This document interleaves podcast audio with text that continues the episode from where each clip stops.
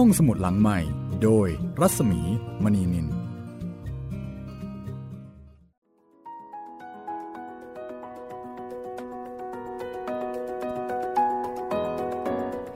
วัสดีค่ะ ต้อนรับคุณผู้ฟังเข้าสู่รายการห้องสมุดหลังใหม่นะคะ กลับมาเจอกันที่นี่เช่นเคยค่ะ การนาฬิกาถึง 10นาฬิกานะคะ วิทยุไทย PBS www.thaipbsradio.com ค่ะพบกับ ดิฉันรัศมีมณีนินนะคะ แล้วก็คุณจิตรินเมฆเหลืองค่ะ สวัสดีค่ะคุณจิตริน สวัสดีครับพี่หมีค่ะ เราก็เดินทางใกล้ใกล้จะจบเอ่อเรื่องผู้มาจากเมืองมืดไปทุกทีทุกทีแล้วนะคะ ใช่ครับ นี่เลยครึ่งเรื่องมาแล้ว ก็น่าจะได้ประมาณสัก 70-80%แล้วได้ไหมคะ ได้ครับพี่ อีกสักพักหนึ่งนะคะ เราก็จะถึงเล่มสุดท้าย ของซีรีส์ชุดนี้นั่นก็คือใครอยู่ในอากาศ แล้วก็วันนี้ค่ะจะเป็นตอนจบนะคะของเรื่องอาบ้านเกิดของไอ้เรืองแหมตอนที่แล้ว เจอผีอีแฟง มาแบบไม่รู้เนื้อรู้ตัวอีกแล้วครับ เนียนมากเลยอีฟางเนียนมากครับ อ่านอ่านอยู่นี่งงเลย ก็วันนี้จะเป็นตอนจบนะคะ คือไอ้เรืองนี่ก็ อกหักจากอีฟางนี่แหละ ที่หนีออกจากบ้านไปใช่ไหมใช่พี่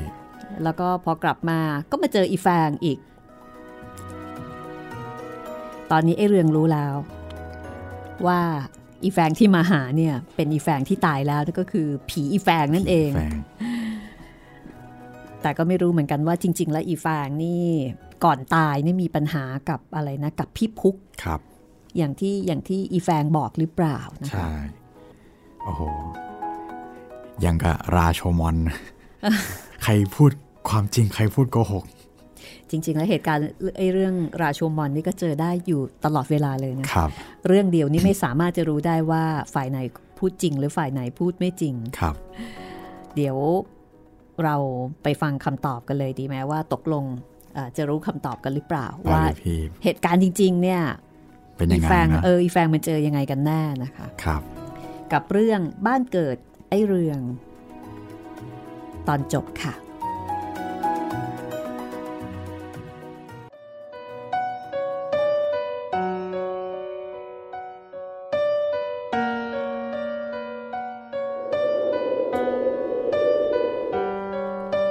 ไอเรืองได้ฟังดังนั้นก็แทบจะร้องออกมาลั่นบ้านป้าก็ออมเล่าให้ฟังว่า อีแฟงตายแล้ว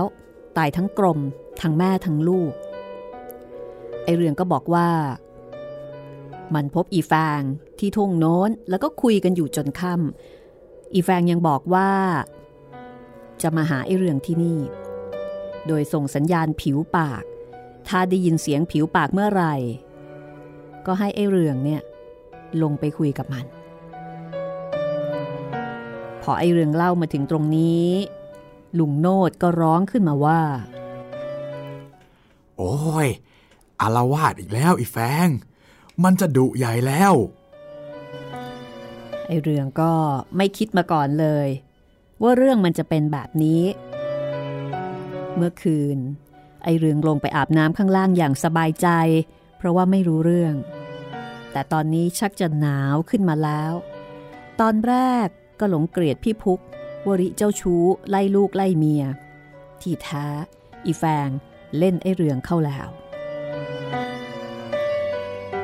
เมื่อก่อนมันมาทุกคืน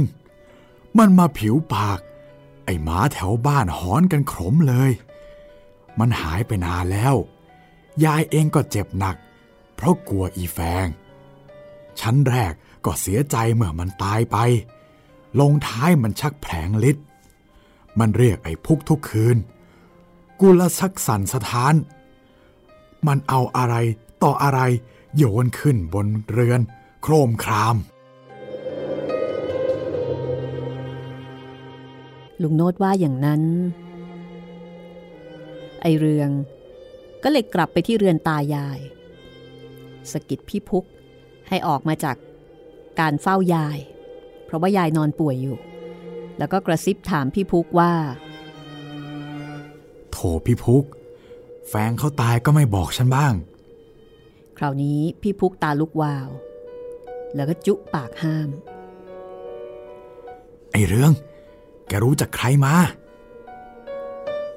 ก็รู้จากลุงโนดกับป้ากระออมนะสิ เมื่อจวนค่ำวานนี้ ฉันพบกับเขาที่ทุ่งบ้านระเขน แล้วก็คุยกันตั้งนาน เขาว่าพี่พุกไล่เขาไป เพราะจะมีเมียใหม่ บ้า แย่ละเว้ย เมื่อตายใหม่ๆ มาเรียกกูทุกคืน มาผิวปากเรียกบ้าง พี่พุกเล่าให้ฟัง เล่นเอาไอ้เรืองใจหายมากขึ้น เพราะว่าอีแฟงบอกกับไอ้เรืองว่าจะมาผิวปากเรียก ให้ไอ้เรืองลงไปหามัน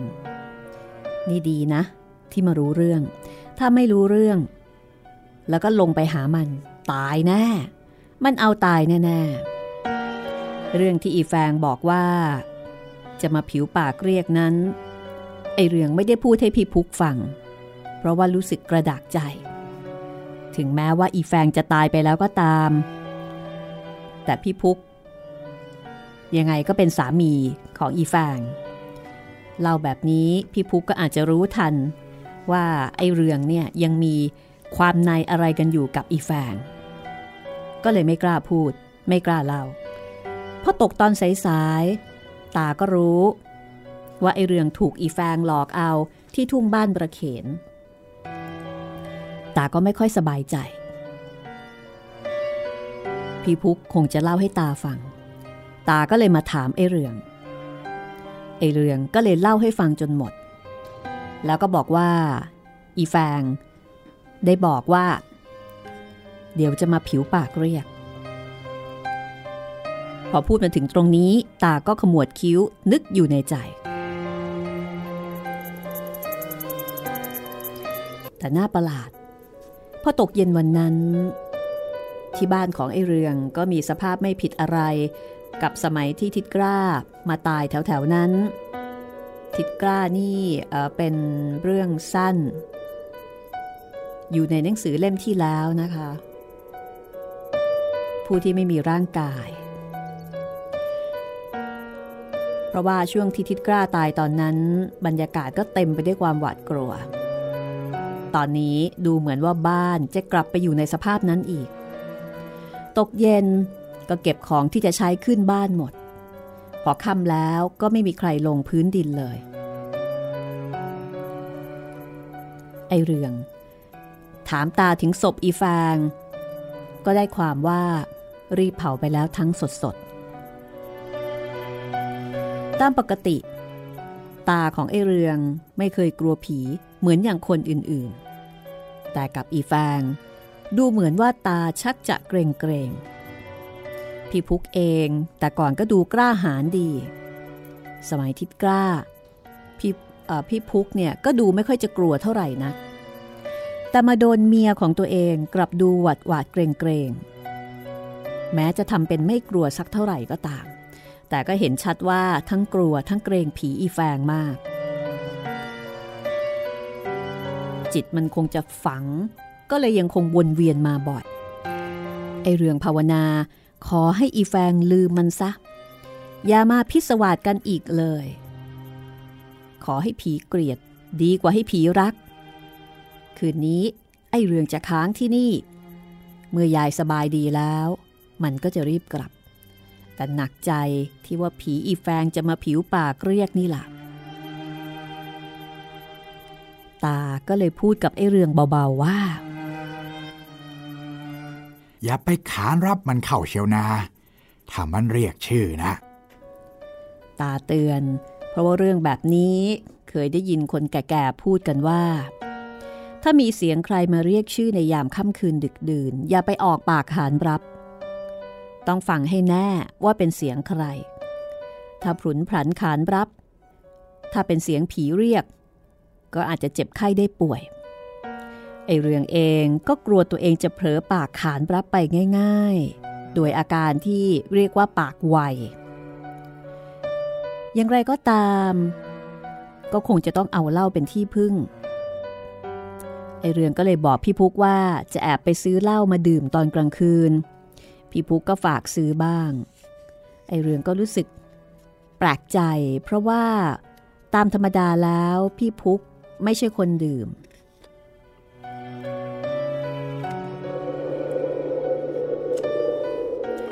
การที่พี่พุกฝากซื้อเหล้าด้วยแบบนี้ ก็แสดงว่าพี่พุกนี่ก็กลัวขนาดเหมือนกัน แต่ตาของไอเรืองจะกลัวไม่กลัวแค่ไหน แกก็ไม่ยอมแตะต้องเล้าเลย ไอเรืองเคยรู้มาว่า สมัยก่อน แกดื่มหนักมาก แล้วก็มาหยุดเมื่อตอนแก่ แต่ตอนนี้ก็คือไม่กินเลย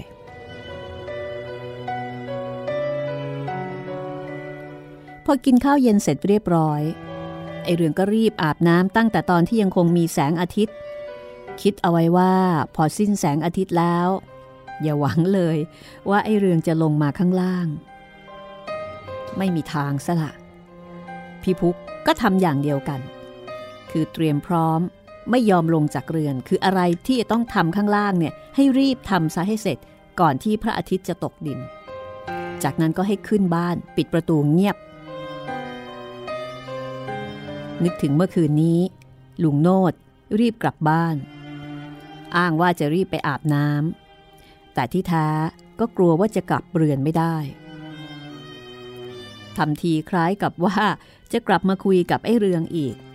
แต่จริงๆแล้วหายไปตลอดคืน ไอ้เรืองก็เพิ่งเข้าใจว่ามันเป็นอย่างนี้นี่เอง คิดแล้วก็รู้สึกว่า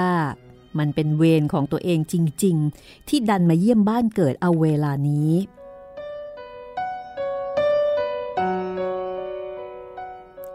มีเสียงระฆังวัด ที่ย่ำรัว ในยามชิงพรบฟังแล้วช่างสะท้านใจ จากนั้นมาที่วัดก็หอนรับกันเสียงระงมไอเรืองต้องเหลียวลงดูข้างล่างด้วยความระแวง แล้วก็นึกในใจว่าคืนนี้จะนอนตรงไหนดี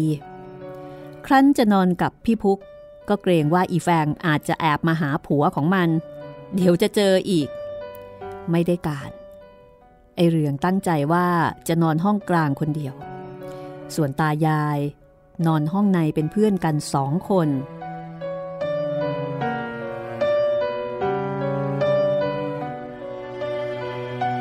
พอค่ำลงประเดี๋ยวเดียว มองไปทางบ้านลุงโนดเห็นปิดประตูเงียบ มีแสงไฟลอดออกมาจากข้างในเท่านั้น ลุงโนดกับป้ากระออมพ่อกับแม่ของอีแฟงก็เตรียมพร้อมเหมือนกัน แม้ว่าจะเป็นพ่อแม่ลูกกัน แต่เมื่อตายไปแล้ว พ่อกับแม่ก็กลัวไม่ต่างไปกับคนอื่นๆ ส่วนทางไอ้เรืองก็เตรียมพร้อมเช่นกัน พี่พุกปิดประตูนานแล้ว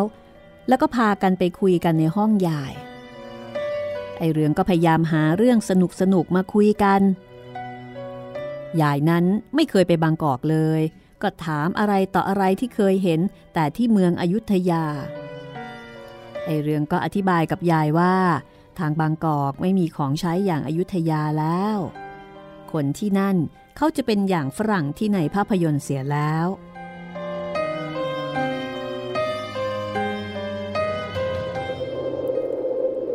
มีเสียงนกกู๊บบนคบไม้สูง พอมันเห็นมนุษย์ดับไฟมืด มันก็ร้องขึ้นมาดังกุ๊ก เสียงลึกๆ ท่ามกลางความเงียบ คล้ายๆ มันเห็นใครมาที่พื้นดิน แล้วก็ร้องเตือนให้ระวัง ประมาณว่าคนที่พวกแกไม่ต้องการพบกำลังมาแล้วนะ อันนี้คือจินตนาการคือมโนของไอเรืองล้วนๆ ซึ่งไอเรืองก็รู้สึก หมั่นไส้ตัวเองอยู่เหมือนกัน ว่าเป็นไอ้ลูกบ้านนอกท้องนา กลับมาทำขวัญอ่อน เพราะจริงๆแล้ว นกแบบนี้ก็มีอยู่ทั่วๆไปตามต้นไม้ใหญ่ เวลาเงียบๆมันก็จะร้องเป็นธรรมดาไม่น่าจะมีอะไรยายก็ถามอะไรต่ออะไรที่น่าขัน เช่นถามว่าที่บางกอก เขาเห็นจะใช้ตะเกียงวอชิงตัน อย่างงานวัดกันทั้งนั้น ไอเรื่องจะหัวเราะก็ไม่กล้า เพราะว่ามันเกิดมาก็เคยเห็นไม่กี่ครั้ง ก็เลิกใช้กันไปแล้วที่บางกอกทำไมจะไปมีที่บางกอกยายแกเคยได้ยินว่า ชาวบางกอกเล่นม้าแข่งกันจนหมดเนื้อหมดตัว แกก็ถามว่าบางกอกยังมีทุ่งนาให้ม้าวิ่งอีกหรือ ไอเรืองก็บอกยายว่าทางบางกอกเขาทำสนามใหญ่เกือบเท่าเมืองกรุงนี่แหละเป็นที่วิ่งม้า ยายก็ตกใจเชื่อครึ่งไม่เชื่อครึ่ง แต่แกก็นิ่งฟัง เพราะแกไม่เคยไปบางกอกเลย อันนี้ก็เป็นเรื่องที่สนทนากัน ระหว่างไอ้เรืองกับยาย ก็เล่าให้ฟังว่าที่บางกอกเป็นยังไง เพราะว่ายายไม่เคยไปบางกอก คนแก่ในยุคนั้นก็คงจะมีน้อยคนละค่ะ ที่เคยจะมาบางกอก ถ้าไม่มีธุระปะปังไม่มีญาติพี่น้องอะไรจริง ๆ คือไม่ใช่เมืองที่จะมาง่าย ๆ เหมือนอย่างสมัยนี้ เรื่องที่เรื่องนำมาคุยก็น่าจะเป็นเรื่องที่สร้างความตื่นตาตื่นใจให้กับยายไม่ใช่น้อยละค่ะ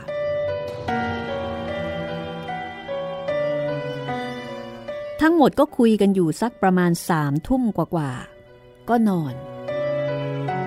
ตาจุดตะเกียงเล็กเอาไว้ตลอดคืน แล้วก็กางมุ้งนอนอยู่ข้างๆยาย ไอเรืองนอนห้องกลางคนเดียว แต่ก็มิดชิดดี นอนคิดอะไรต่ออะไรไป จนหลับไม่รู้ตัว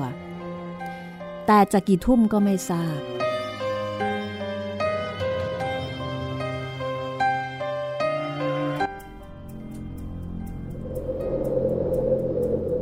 ไอเรืองมาตกใจตื่น เพราะว่าได้ยินเสียง เหมือนของหนักตกที่พื้นดิน ไอเรืองนิ่งฟังแล้วก็คิดว่า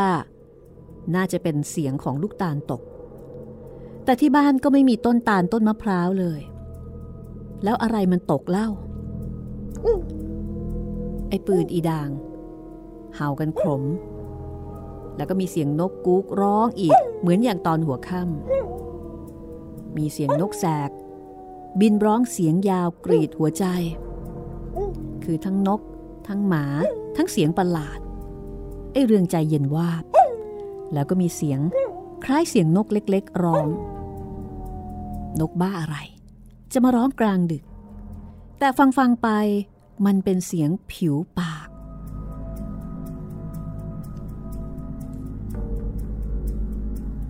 ไอเรื่องถึงกับชาไปทั้งตัว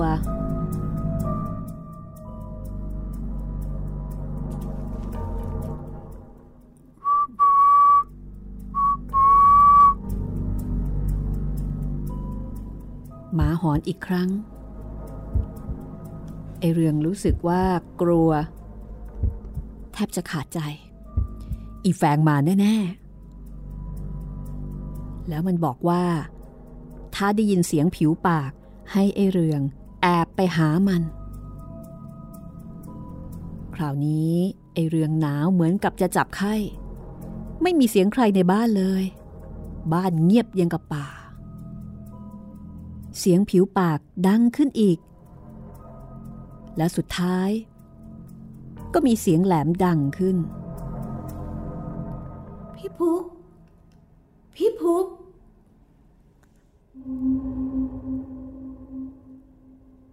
เสียงอีแฟงเรียกพี่พุก แต่อย่างไรซะ พี่พุกก็ไม่ขานรับอย่างแน่นอนไอเรื่องถึงกับงอตัว ขดตัวจนเกือบจะเป็นวงกลมอย่างงูอยู่แล้ว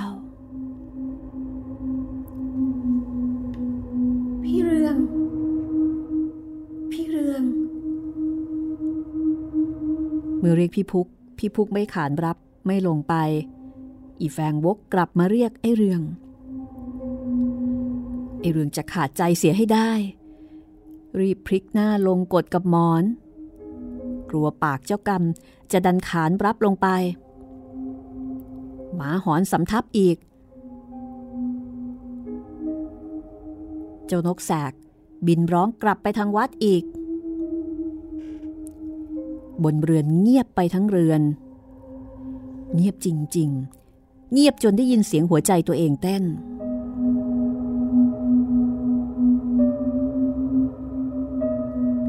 ไอเรืองทนนอนขดตัวทรมานใจ จากนั้นก็มีเสียงเด็กเล็ก ๆ ร้องแวะแวะอยู่ข้างล่าง คราวนี้ไอเรืองแทบตะโกนขึ้น ด้วยความกลัวจนเกือบจะเป็นบ้า นอนทรมานอยู่ในความกลัว จนกระทั่ง สว่างคาตา ก็ยังไม่กล้าจะลุกขึ้นจากที่นอน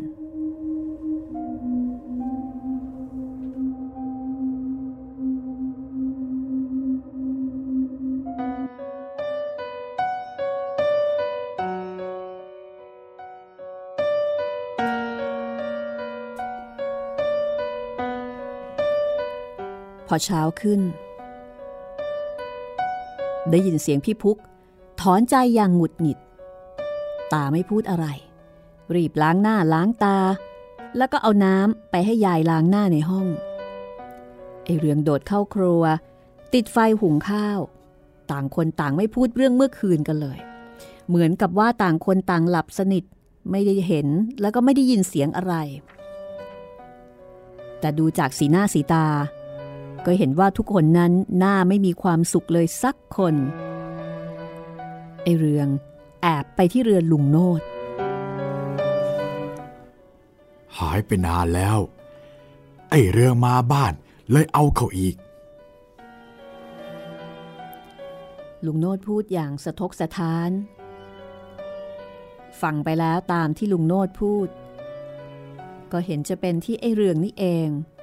ที่จุงเอาอีแฟงกลับมาอารวาสอีก ฉันก็ไม่รู้จะทำยังไงอะลุง ฉันก็กลัว บนบ้านเองอะ่ะเขาพูดว่ายังไงกันบ้างเล่า ก็ไม่มีใครพูดอะไรเลย ดูมึนๆยังไงพี่กล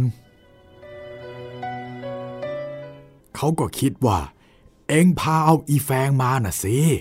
มันหายไปตั้งนานแล้ว ไอเรืองได้ฟังคำนี้ก็ถึงกับนิ่งไป เป็นเวรของมันจริง ๆ กลายเป็นว่า ไอเรืองเป็นผู้นำความยุ่งยากมาสู่บ้าน เพราะว่าที่ผ่านมาอีแฟงหายไปแล้ว แล้วก็กลับมาเพราะไอเรืองนี่แหละไอเรืองกลับไปขึ้นร่วมวงรับประทานข้าว กับพี่พุกและก็ตาด้วยความหงอยเหงา อาหารยายนั้นตาจัดแยกไปให้ต่างหาก ในระหว่างที่กำลังรับประทาน พี่พุกก็เป็นคนพูดขึ้นก่อนว่า เรื่องเว้ย ที่ดินที่เองว่าใครจะยกให้น่ะ เขาจะให้เองเมื่อไหร่วะ พี่พุกพูด แต่ตานิ่งเฉย เปิบข้าวกินเฉย ไม่ได้พูดไม่ได้อะไรเลย ก็ถ้าไม่มาที่นี่เสีย ก็คงจะจัดการแล้ว มันควรจะรีบรัด กระวีกระวาดนะเว้ยไอเรื่อง ช้าไปเกิดไม่ได้จะอดนะเว้ย พี่พุกพูดทำเอาไอเรืองชักจะสงสัย ว่าพี่พุกพูดเรื่องนี้ขึ้นมาทำไม มันคล้ายๆกับว่าพี่พุกต้องการจะเร่งให้ไอเรืองออกไปจากบ้านเร็วๆความจริงไอเรืองก็อยากไปอยู่แล้ว แต่เกรงว่าชาวบ้านจะนินทามาเยี่ยมยายคืนเดียวก็จะกลับซะแล้ว ฉันก็อยากได้ที่นั่น แต่บังเอิญยายเจ็บเลยต้องมา ไอ้เรืองก็พูดเพื่อที่จะลองเชิงว่าเอะพี่พุกนี่จะมาไม้ไหน แต่คราวนี้เป็นตาที่บอกว่า ยายเองน่ะ ก็ไม่ได้เป็นอะไรนักหรอกพอตาพูดแบบนี้ไอ้เรืองก็เลยรู้ทันว่า ตากับพี่พุกเขาตกลงกันเอาไว้แล้ว ว่าจะพูดยังไงกับไอ้เรืองดี คือทั้งคู่เนี่ยต้องการที่จะรีบให้ไอ้เรืองไปให้ผลบ้านนั่นเอง ไม่อยากให้อยู่ เรื่องเมื่อคืนยายเองจะกลับหนักลงไปอีก ยายเองเจ็บก็เพราะเรื่องนี้ พอจะหายก็มีมาอีก ที่พูดกันเนี่ยนะเรื่องเอ้ยไม่ได้อยากให้เองคิดว่าเราไล่เองนะ แต่ข้าน่ะห่วงยายจะสุดลงอีกว่ะ คราวนี้พี่ภูก็พูดอย่างตรงไปตรงมาเลย ก็ดีเหมือนกันไอเรื่องนึกในใจ จะได้พูดกันแบบตรงๆ รู้เรื่องไปเลย ฉันคิดจะไปวันนี้เลยทีเดียว ถ้ายายเขายังชั่วแล้ว ฉันก็เปิดแน่ ทนไม่ไหวอย่างเมื่อคืน ฉันจะเลยไปเสียตอนเช้าเนี่ยแหละ บ่ายเย็นฉันไม่กล้าเดินเสียแล้วสิไอเรืองก็พูดตรงๆนะคะ ตาก็เลยบอกว่าเเองก็มีงานมีธุระอยู่ ไม่เป็นไรหรอกว่ายายเองก็คงยังชั่วแล้ว ตาก็พูดอย่างหมดเปลือกตรงไปตรงมาเหมือนกัน คือไม่อยากให้อยู่ ดังนั้นพอไอเรืองกินข้าวอิ่มแล้ว แต่งตัวเสร็จเรียบร้อยแล้ว ก็เข้าไปกราบลายายอางบอกว่า ต้องรีบกลับ เพราะว่าทิ้งงานเข้ามา เดี๋ยวจะมีความผิด แล้วก็พูดอะไรอะไรหลายคำพอไม่ให้ยายเสียใจ พอลายายแล้วก็ไปลาลุงโนดกับป้ากระออม แล้วหิ้วกระเป๋าออกทุ่ง เดินไปก็ปรงอนิจจังตัวเองไป ว่ากลับมาบ้าน แทนที่จะได้ดีอกดีใจมีความสุข กลับเป็นถูกไล่ เพราะความจำเป็นที่เกิดขึ้นก้าวขาพ้นเขตบ้าน น้ำตาก็ไหล เหมือนตอนที่จากไปครั้งแรกตอนที่เริ่มพเนจร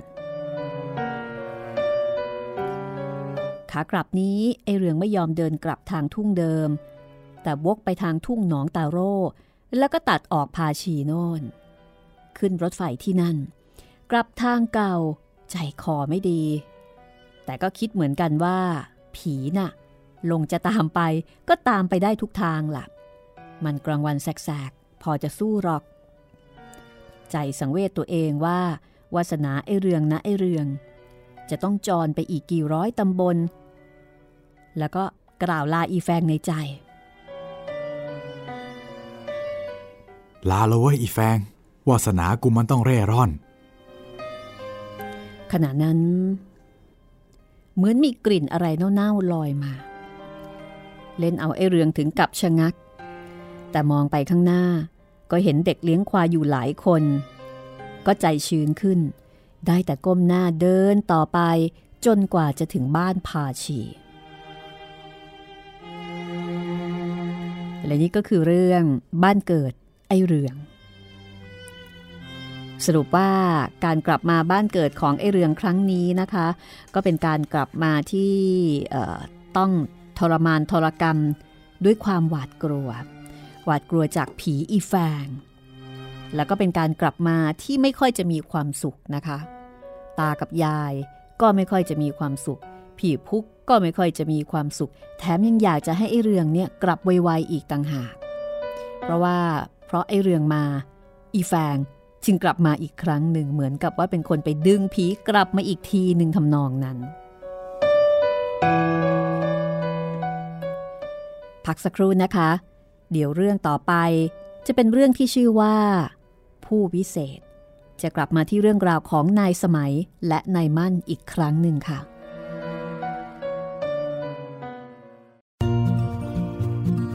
ห้องสมุดหลังใหม่ โดยรัศมีมณีนิน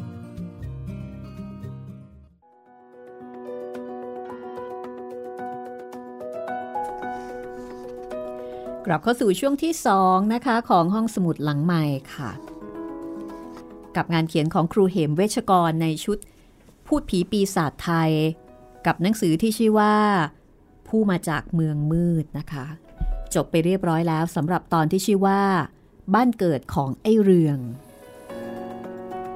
สรุปว่าไอเรืองนี้นอกจากจะเป็นเครื่องรับที่มักจะรับเครื่องส่ง ผีได้ดีแล้วนี่ยังเป็นตัวดูดผีทำให้ผีกลับมาหาอีกต่างหากนะคะแหมใครอยู่ใกล้ๆนี่ต้องแย่เลยเนาะใจแข็งหน่อยครับ เออ คือไอ้เรืองมานี่แบบว่ามีมีพลังบางอย่างไปดึงดูดผีกลับมาอีก ใช่ ก็ถือว่าเป็นคนที่เครื่องรับดีมากนะดีเกินเหตุทำทำงานดีแบบเป็นเป็นสเต็ปสองสเต็ปสามนะคะ ครับ ตอนนี้ไอ้เรื่องก็ก็ยังไม่มีใครนะนะก็ยังพเนจรไปเรื่อยยังต้องพเนจรที่ก็ยังไม่รู้ว่าเจ๊เนยเนี่ยตกลงแกจะเซ็นให้จริงหรือเปล่ายังไม่ได้ ยังไม่ได้อ่าแกได้แต่บอกว่าเดี๋ยวแกจะเซ็นให้ แกจะยกให้ ครับ ซึ่งถ้าเกิดว่ายกให้จริง ๆ เนี่ย ไอ้เรื่องของเราก็คงจะเป็นหลักเป็นฐานกับเขาบ้าง ใช่ทีนี้มาถึงอีกเรื่องหนึ่งนะคะ เรื่องผู้วิเศษค่ะ เรื่องนี้ก็จะเป็นอีกตอนหนึ่งของนายสมัยแล้วก็นายมั่น คุณจิตรินจำนายมั่นได้ใช่ไหมจำได้ครับนายมั่นช่างหล่อพระอ่าเป็นช่างหล่อพระแล้วก็ก็เป็นกวนเอ่อกวนวัดประคังเหมือนกันครับเพราะว่าช่างหล่อพระบ้านช่างหล่อก็อยู่แถวแถวแถวแถววัดประคังครับอยู่ย่านเดียวกันซอยเดียวกันเนี่ยนะคะ ก็กวนนี้เนี่ยเขาเรียกตัวเองว่าพวกสโมสรคุณนบวัดประคัง มีคุณนบซึ่งเป็นพระภิกษุเนี่ยเป็นศูนย์กลาง ก็กะว่าจะไปทอดกระถินที่จังหวัดพระนครศรีอยุธยา กับคณะสามัคคีของนายช่างปั้นพระหล่อพระตำบลบ้านขมิ้นที่ฝั่งธนบุรี จะไปเที่ยวกันอีกแล้วนะคะไปเที่ยวกันตลอดเอ่อชีวิตของครูเหมนี่ก็ดูเหมือนว่าครูนี่ก็มีกิจกรรมเดินทางท่องเที่ยว เดินทางทำกิจกรรมเยอะเหมือนกันเนาะครับ มีเพื่อนเยอะจริง ๆ อืม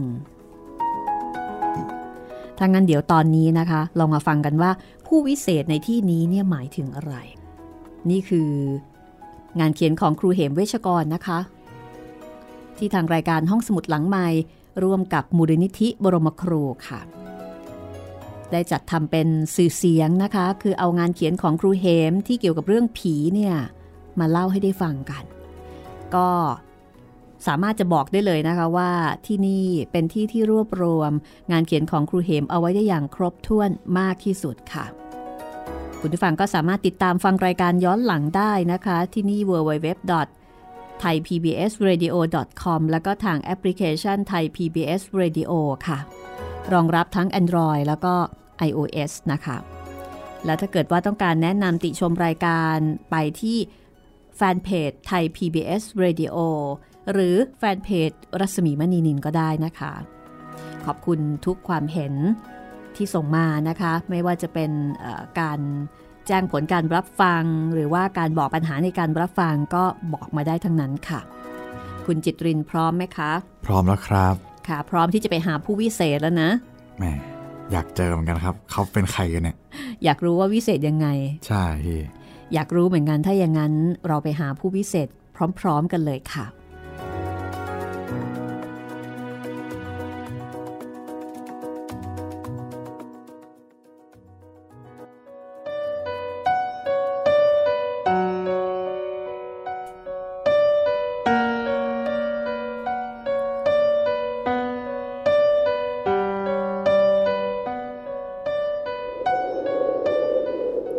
สมัยยืนถอนหายใจยาว อยู่ที่ศาลาท่าน้ำของวัดที่ตำบลบางไทรอยุธยา คราวนี้นายสมัยร่วมทางมากับนายมั่นช่างหล่อพระ ซึ่งมากับนายมั่นทีไรก็มักจะต้องเจอเจอเหตุการณ์ต่างๆ อยู่เสมอ บางครั้งถึงขนาดแทบเอาตัวไม่รอด แต่ในสมัยกับนายมั่นก็รักที่จะไปไหนมาไหนด้วยกัน ในถิ่นที่แปลกๆ ใหม่ๆ เพราะว่าในมั่นเป็นคนที่น่าคบ เป็นคนที่มีนิสัยเปิดเผย ไม่น้อยไม่มาก เป็นคนอารมณ์ดี มีอารมณ์ขันอยู่ตลอดเวลา คงประมาณว่าไปไหนมาไหนด้วยแล้วสนุก แม้ว่าจะพาไปเจอผีเจออะไรที่เเป็นการผจญภัยบ้างในสมัยก็ยินดี ขอให้ได้ไปด้วยกันเถอะ คราวนี้ ได้มาร่วมกันทอดกระถินสามัคคีของพวกช่างปั้นช่างหล่อพระของบ้านขมิ้น ซึ่งมีหนุ่มสาวเท่าแก่มามากมาย แต่ขากลับนะสิ เกิดความวุ่นวายที่ไม่น่าจะเกิดอนละเวงจนแทบจะถึงแก่ชีวิตกันทีเดียว เข้าตำรารักสนุกทุกถนัด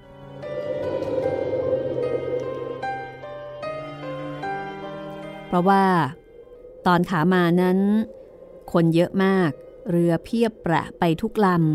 ำ แต่ก็พอที่จะประคองกันไปจนถึงวัดที่จะทอดกระถินได้ จริงๆแล้ว ก็หนักใจตั้งแต่ตอนขาไปแล้ว เพราะว่า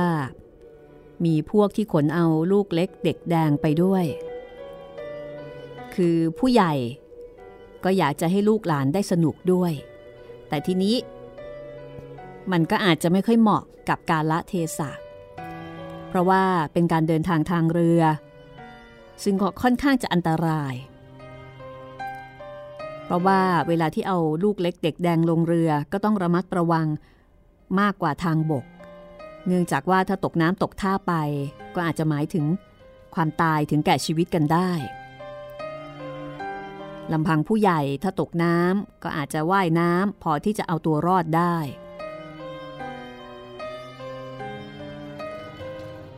แล้วก็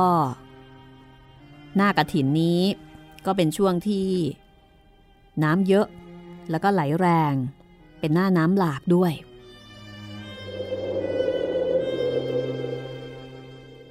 จริงอยู่ว่าเรื่องของกระถินมีเรือล่มบ้างอาจจะสนุกดี แต่นั่นหมายถึงเฉพาะเดินทางไปในคลองที่แคบๆ ในคลองที่น้ำไม่ลึกมากนัก แล้วก็เรือที่ไป ก็เป็นเรือพายเรือแจว อันตรายก็จะน้อยหน่อย แต่ทางน้ำลึกและกว้าง แล้วก็เป็นเรือยนต์เรือกลไฟนั้น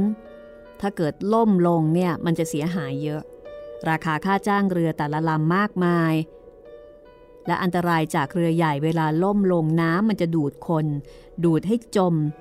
แล้วก็อาจจะทำให้หลงน้ำตะเกียกตะกายจนกระทั่งขาดใจตายอยู่ใต้น้ำทั้งเรือยนต์เรือกลไฟพอล่มแล้วเนี่ยก็ต้องจม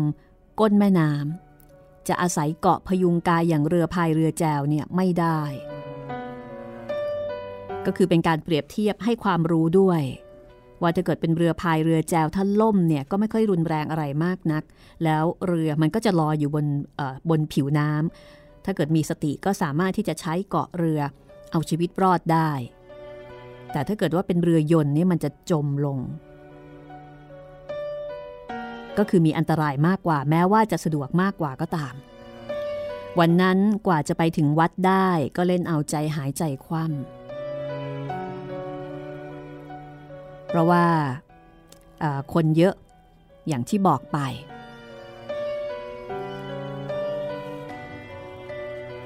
แล้วก็วันนั้นบังเอิญทางการก็ได้ประกาศเรื่องพายุใต้ฝุ่นทางทะเลด้วย แล้วก็บอกว่าควรระวังหางพายุอาจจะเข้ามาได้เวลาใดเวลาหนึ่ง ฉะนั้น พอออกสู่ลานที่กว้าง ก็มีเขาน่ากลัว ท้องฟ้ามืดครึ้ม มีพายุพัดมาอย่างอ่อนๆ บรรดาพวกผู้หญิงหรือคนที่พาเด็กไปด้วย ก็เริ่มกังวลใจไม่มีความสุข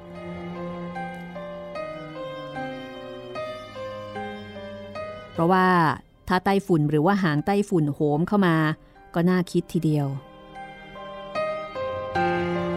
ปรากฏว่า โชคดี พายุได้ระงับลงชั่วคราว คือแค่มีมีฟ้าครึ้มครึ้มมัวมัว แต่ว่าไม่ได้หนักหนาอะไร เรือทุกลำก็เลยสามารถที่จะเดินทางไปถึงวัดได้โดยปลอดภัย แต่ถึงแม้ว่าทุกๆอย่างจะเรียบร้อยกันไปได้ แต่ก็ต้องรอคอยลำหลังๆ ที่ติดใต้ฝุ่น อยู่ตามลำน้ำกว่าจะมาถึง ต้องลอยลำโต้พายุอยู่ห่างฝั่ง จะเข้าใกล้ฝั่งก็อาจจะถูกโยนเข้าฟัดกับตะลิ่ง ถึงแตกหรือความเสียหายทั้งเรือและชีวิตคน คือถึงแม้ว่า พายุอาจจะไม่ได้มาแบบรุนแรง แต่ก็พอมีลมมีฝนบ้าง การเดินทางก็ไม่ได้เรียบร้อยอะไรนัก แต่ก็ถือได้ว่าปลอดภัย เรียกว่าทุลักทุเลกันพอประมาณ ครั้นมาได้พร้อมกันแล้ว การกุศลก็ดำเนินไปได้ดี มีการเลี้ยงดูสนุกสนานพอใช้ แต่พอขากลับ พอทอดกระถินจวนจะเสร็จ ท้องฟ้าก็กลับมืดครึ้มอีก บอกเหตุว่าพายุใต้ฝุ่นจะเริ่มอีกแล้ว พวกเรือที่มาช่วยงาน ก็มองเห็นภัยที่จะเกิดมีขึ้น ถ้ารอคอยถึงเลิกงาน คนทั้งหมดจะลงกันอย่างเต็ม อย่างขามา คือถ้าเกิดว่าลงเรือกันเต็มลำเนี่ย ก็มีหวังเรือคว่ำในท้ายจึงแอบกระซิบบอก คนใกล้ๆก็จะหนีกลับ โดยมีคนพอเหมาะพอเหมาะ ถ้าใครสมัครใจจะไปก็รีบลงเรือโดยเร็ว ด้วยเหตุนี้จึงมีเรือหนีกลับก่อน โดยเอาคนติดไปพอสมควร ลำหลังเห็นตัวอย่างก็ทำตามหนีไป คงเหลืออยู่อีกลำหนึ่งที่ใหญ่กว่าเพื่อน ยังคอยให้งานเลิกอยู่ พวกที่ยังเหลืออยู่นั้น โดยมากก็คิดว่าจะไม่มีอะไรร้ายแรงอีก ก็โอเอจนบ่ายมากเกือบจะเย็นค่ำอากาศก็มืดมิดไปด้วยกลุ่มเมฆหมอก อไหวตัวก็รู้ว่าทั้งของทั้งคนจะไปไม่หมด เพราะว่ามีเรือหนีไปก่อนบ้างแล้ว ทีนี้เรือลำที่เหลืออยู่ แม้ว่าจะใหญ่กว่า แต่ก็รับทั้งคนทั้งของไม่หมดแน่ๆ คนที่กลัวจะไม่ได้ไป ก็รีบแย่งลงเรือไปก่อน จวนจะแน่น พวกของในสมัยในมั่น ยังอยู่บนศาลาท่าน้ำ คืออยู่ทั้งคนและก็ทั้งของยังไม่ได้ลง ก็เกิดการโวยวายขึ้น ทั้งสั่งงานบ้างต่อว่ากันบ้าง สนันวันไหวเรือก็ไม่กล้าที่จะรับอีก เพราะว่าคนจากลำอื่นที่ที่เรือกลับไปก่อนแล้วเนี่ยก็มาออกันอยู่ที่ลำนี้ พอดีกับพายุมา แล้วก็ค่อนข้างรุนแรงด้วย เรือก็เลยจำใจลอยออกห่างจากตลิ่ง สายฝนก็เริ่มมากับลมที่เริ่มอาละวาด เรือโยนไปโยนมาเอียงซ้ายเอียงขวาทำท่าจะอับปาง คนในเรือก็ร้องกันวุ่นวายกรีดกราดโวยวายน่ากลัว คนที่มาด้วยกันยังไม่ได้ที่ยังไม่ได้ลงเรือ ก็เป็นห่วงคนที่ลงเรือ ก็มีการเรียกถามกันโวยวาย ในสมัยก็ใจหายใจคว่ำคอยดูบรรดาพวกนักดนตรี ตอนให้เข้าไปในศาลาท่าน้ำพ้นสายฝน เกรงว่าเครื่องมือจะเปียก ส่วนในเรือนั้นก็ร้องกันโหยหวนไปหมด เพราะว่าเรือมีทีท่าจะล่มคว่ำอยู่แล้วด้วยแรงพายุ บางคราวเรือเซเข้ามากระแทกกับตลิ่งอย่างแรง แล้วก็ทำท่าจะคว่ำคนในเรือก็ร้องกันซ่า พวกที่อยู่บนบกก็หมดหนทางจะช่วยได้ เรือถูกน้ำจากตลิ่ง กระท้อนเซออกไป แต่กลับถูกคลื่นกลางน้ำกระแทกเข้าอีก บนชั้นดาดฟ้า เห็นหญิงสาวคนหนึ่งเกาะอยู่ริม หน้าซีดขาวอย่างกระดาษ ร้องไห้เพราะความกลัว ในสมัยโบกมือ ให้แกหลบเข้าข้างใน เพราะว่ากลัวจะร่วงลงน้ำที่กำลังร้าย เกรงว่ามันจะกลืนร่างของผู้หญิงคนนี้ลงสู่ก้นแม่น้ำพอดีเรือถูกกระแทกมาอีกอย่างแรง ในช่วงเวลานั้นพายุกำลังคลุ้มคลั่ง พอเรือกระแทกเข้าที่ศาลาน้ำแล้ว เอียงตักน้ำเข้าโครมใหญ่ ก็ร้องกันระเบงเซ็งซ่าหญิงสาวที่เกาะอยู่ที่ริมชั้นดาดฟ้าเรือ ก็เพ่นเกาะเสาศาลา แล้วก็รูดตัวลงมาหงายอยู่ที่พื้นท่าน้ำในสมัยมองอยู่ กลัวว่าใครจะร่วงมาอีก แล้วก็ทับผู้หญิงคนนั้นคอหัก ก็รีบวิ่งไปดึงผู้หญิงคนนั้นให้ออกมาให้พ้นออกมาจากที่นั่น หญิงนั้นก็ร้องไห้ด้วยความกลัว เรือเซออกไปได้อีก แล้วก็เลยเร่งเครื่อง เร่งเครื่องอย่างแรง แล้วก็ออกวิ่งฝ่าคลื่นไป มองคล้ายว่าจะจม เพราะว่าคลื่นบังตาไม่ให้เห็น แต่ความจริงไม่ได้ล่ม เรือลำใหญ่ได้พยายามฝ่าฟันคลื่นวิ่งไปได้ แล้วก็หายลับไปในหมู่หมอกของฟองน้ำฟ้าบังตา กลุ่มของนายสมัยก็เลยถูกเรือลำหลังทอดทิ้งอีก หมดหวังจะได้ลงเรือกลับ กลายเป็นคนถูกปล่อยเกาะ ฝนหรือก็กระหน่ำอย่างหนักฟ้าขนองเปรี้ยงเปรี้ยงหูดับตับไหมผู้หญิงที่โดดหนีเรือมานั้นยังเคราะห์ดี ที่กระเป๋าถือไม่หาย เธอเอาหูคล้องแขนแน่น แต่รองเท้าไม่มี คือรองเท้าเนี่ยหายไปแล้ว เมื่อมองเห็นผู้หญิงคนนี้ ในสมัยก็ถามด้วยความสงสารว่า คุณมากันกี่คนครับ หลายคนค่ะ แต่ก็ไม่รู้ว่าเขาไปอยู่ลำไหนกันหมดแล้ว สงบใจก่อนเถอะครับ พวกเรากันยังมีกันอีกเยอะ อยู่ด้วยกันก่อนเถอะครับ เราไม่มีโอกาสกลับแล้วแหละตอนเนี้ยต้องคอยถึงพรุ่งนี้ให้พายุหมดก่อน ถ้ามีพายุอย่างนี้ ไม่มีเรือลำใดออกมาได้แน่ในช่วงเวลานั้นพอดีฟ้าผ่าเฉียงไปอีกมีเสียงดังสนั่นหวั่นไหว แสงสว่างจ้าบาดตา ทุกคนผงะด้วยความตกใจ เอาหน้าพวกเราทั้งหมดครับ คืนนี้อาศัยนั่งนอนกันบนศาลาการประเรียนนั่นแหละ ไอ้นั่งหลับนกนะพอหลับได้ แต่เย็นอย่างนี้ เรายังไม่ได้กินข้าวกันเลยนะคุณสมัย ท้องมันจะร้องจอกนะสิ เห็นจะไม่เป็นไรค่ะ ข้าวสุกเรายังพอเหลือ เราขอเตาไฟพระมาต้มข้าวต้มให้พอกันกิน กับข้าวพอมีเหลืออยู่บ้าง คนนี้เป็นหญิงมีอายุที่ยืนเฝ้าหม้อข้าวหม้อแกงอยู่อ้าว ไม่ตายแล้วล่ะชาวไทยเอ้ย ผู้หญิงมีอายุอีกสองสามคน เปิดฝาหม้อให้ดูต้มแกงที่ยังพอมีเหลือ ทุกคนก็ใจชื้นขึ้นมา ที่อย่างน้อยๆก็ไม่อดข้าว ในตอนนั้น ทั้งฝนทั้งฟ้า ที่กำลังส่งเสียง ดังน่ากลัว คือเป็นช่วงที่ฝนฟ้าขนอง ก็มีชายชาวบ้านวิ่งมาทางไหนก็ไม่รู้ หนีฝนเข้ามาอาศัยในที่เดียวกับกลุ่มของนายสมัย ก็พอดีฟ้าผ่าลงมาอีกเสียงดังกึกก้อง ชายคนหนึ่งในสามคนแงนหน้าดูฟ้าอย่างไม่พอใจ แล้วก็ร้องด่าฟ้าอย่างหยาบหยาบคายคาย มึงจะเปรี้ยงเปรี้ยงอยู่ทำไมวะไอ้ซัดมึงจะผ่าหัวกูหรือหัวพี่แต้ม พี่แกะก็เอาเลย ชายคนที่ร้องด่าฟ้าเมื่อกี้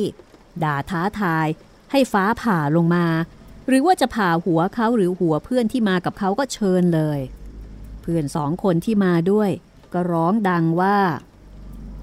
เฮ้ย เพื่อนก็ตกใจทำไมอยู่ดีๆ ถึงพูดแบบนี้ จะให้ฟ้าผ่าหัวเพื่อนเออ ในสมัยเอง ฟังแล้วก็ออกจะเสียวใจอยู่เหมือนกัน คือถ้าฟ้าผ่าลงมา มันจะไม่ถูกแต่เฉพาะไอ้คนที่ด่านะสิ คนที่อยู่ใกล้ๆ ก็อาจจะโดนไปด้วย และที่ร้ายที่สุดก็คือ พอหมดคำด่าท้าทายของชายผู้นั้น ฟ้าก็ผ่าลงเปรี้ยงลงอีกอย่างถนัดใจ ในสมัยสะดุ้งสุดตัวนึกว่าโดนเข้าแล้ว เอาสิโว้ยผ่าลงมาเลย ชายผู้นั้นร้องขึ้นอีก ทุกคนในที่นั้นน่าเสีย เพราะว่าการพูดของแกมันไม่เป็นมงคลเอาซะเลย แต่ก็ได้มองได้แต่มองหน้ากัน ไม่มีใครกล้าที่จะไปว่าอะไรเขาได้ เพราะว่าทุกคนก็เป็นคนแปลกถิ่น ชายผู้นั้นอาจจะเป็นคนพาลเป็นนักเลงก็ได้ ทุกคนไม่พอใจ แต่ก็ได้คือได้แต่เงียบกันไป ขณะนั้นเองมีชายอีกคนร้องห้ามว่า เฮ้ย อย่าพูดไปเว้ย คนอื่นจะพากันใจไม่ดี เขาพูดเด่นหรอก พาลงมาง่ายๆได้หรือวะ มันต้องข่าสั่ง จึงจะผ่าลงมาตามสั่งชายผู้นั้นพูดแล้วก็หัวเราะอย่างสนุกสนาน พี่แต้มอยากดูไหม เอาคอยดู ต้นตาลข้างเจดีนั่นแหละ ข้าชี้มือเป็นผ่าโครมเลย เอาทุกคน คอยดู ฉันจะชี้มือแล้วนะชายผู้นั้นพูดแล้ว ก็ยกมือ ชี้ไปยังต้นตาลที่ว่า ทันใดนั้น ก็มีแสงสว่างถึงขนาดที่ต้องหลับตาทุกคนเลยนะคะ เป็นแสงสว่างจ้าโพรงขึ้นมา แล้วก็ตามมาด้วยเสียงกำปนาสนันวันไหวพื้นที่ยืนกันอยู่ ถึงกับกระเทือนจนแทบจะพลิกไป ด้วยแรงสายฟ้าที่พาลงมาเป็นทางยาว สู่ต้นตาลสว่างจ้า แต่ก็ต้องดับลงด้วยแรงน้ำฝนที่กระหน่ำลงมา แทบว่าพื้นดินจะท่วมท้นซะให้ได้ ในสมัยตกใจ หัวใจแทบจะหยุดเต้น ไม่เคยคิดว่าจะมาเจอกับเหตุการณ์ประหลาดอย่างนี้ ทุกคนจ้องมองชายกลุ่มนั้นเป็นตาเดียว แต่ก็พูดอะไรไม่ออก ทั้งตกใจฟ้า แล้วก็ตกใจในมนุษย์ประหลาดคนนั้น อย่าอยู่กับเขาเลยว่ะเขาจะตกใจกัน ไปกันดีกว่าอ้อจุดคบก่อนวะ ชายปากศักดิ์สิทธิ์คนที่พูดแล้วฟ้าผ่าก้มลงจุดคบไฟ ทุกคนได้แต่มองดูอย่างสงสัย เขาจะจุดไฟเดินฝ่าฝนไปได้ยังไง เมื่อเขาจุดคบสว่างแล้ว ก็หันมาทางกลุ่มของนายสมัย แล้วก็บอกว่า ลาแล้วนะพวกเรา มีการโบกมือลานิดหน่อย แล้วก็พากันเดินฝ่าฝนไป ปรากฏว่าดวงคบไฟไม่ยักกระดับ กลับทนฝน แล้วก็ยังคงสว่างจ้าเหมือนไม่มีอะไรไปขัดขวาง ทั้งสามคนเดินตรงเข้าหมู่ไม้ไปข้างวัด แล้วก็วกเข้าหลังวัดหายไป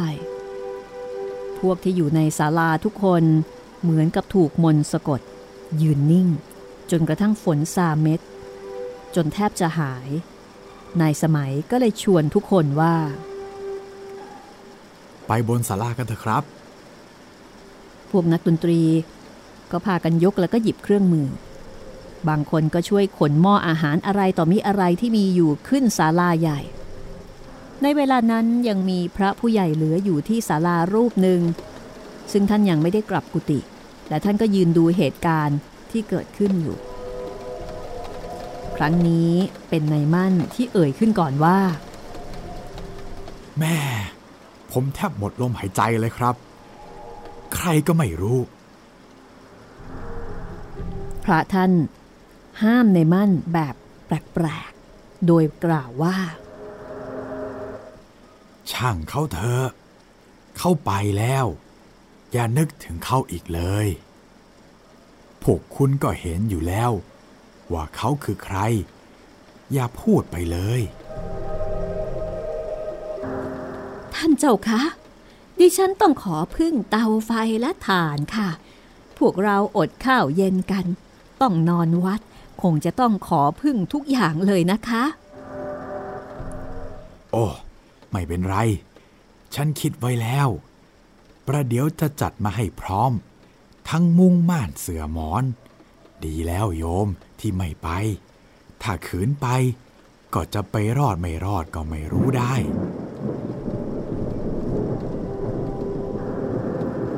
จากนั้นในอีกราวๆครึ่งชั่วโมง พระท่านก็ให้ลูกศิษย์รุ่นใหญ่ ขนมุ้งหมอนฐานไฟ เตาไฟ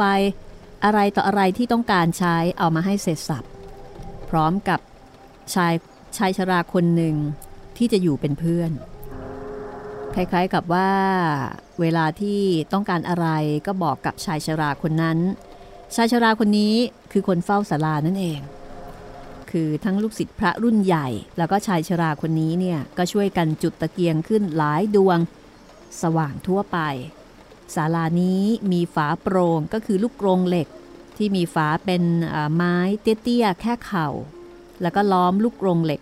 รอบๆศาลา เท่ากับว่าเป็นฝาโปร่งไม่ทึบ แต่ประตูนั้นแข็งแรงปลอดภัยดี เรื่องร้อนอบอากาศไม่ต้องกังวล เพราะว่าเป็นลูกกรงเหล็กโปร่ง ไปหมดทุกด้าน ลมก็ผ่านเย็นสบาย ชายชราผู้นั้นก็ได้กล่าวขึ้นว่า อยู่กันบนนี้แหละครับส้วมก็มีบนนี้เลย นั่นแหละ อยู่ใกล้ๆกับห้องผมที่นอนเฝ้าละสะดวกดีไม่ต้องกลัว ชายเฝ้าศาลาอธิบายไปก็ปูเสือไป หญิงสาวที่โดดหนีเรือมา ตอนนี้ค่อยสนิทกับนายสมัย เพราะว่าพอพูดคุยกันบ่อย ก็ค่อยคุ้นกัน หญิงผู้นี้บ่นเสียใจที่เพื่อนๆทิ้งไปก่อนนายสมัยก็ปลอบโยนไปตามกาละเทศะ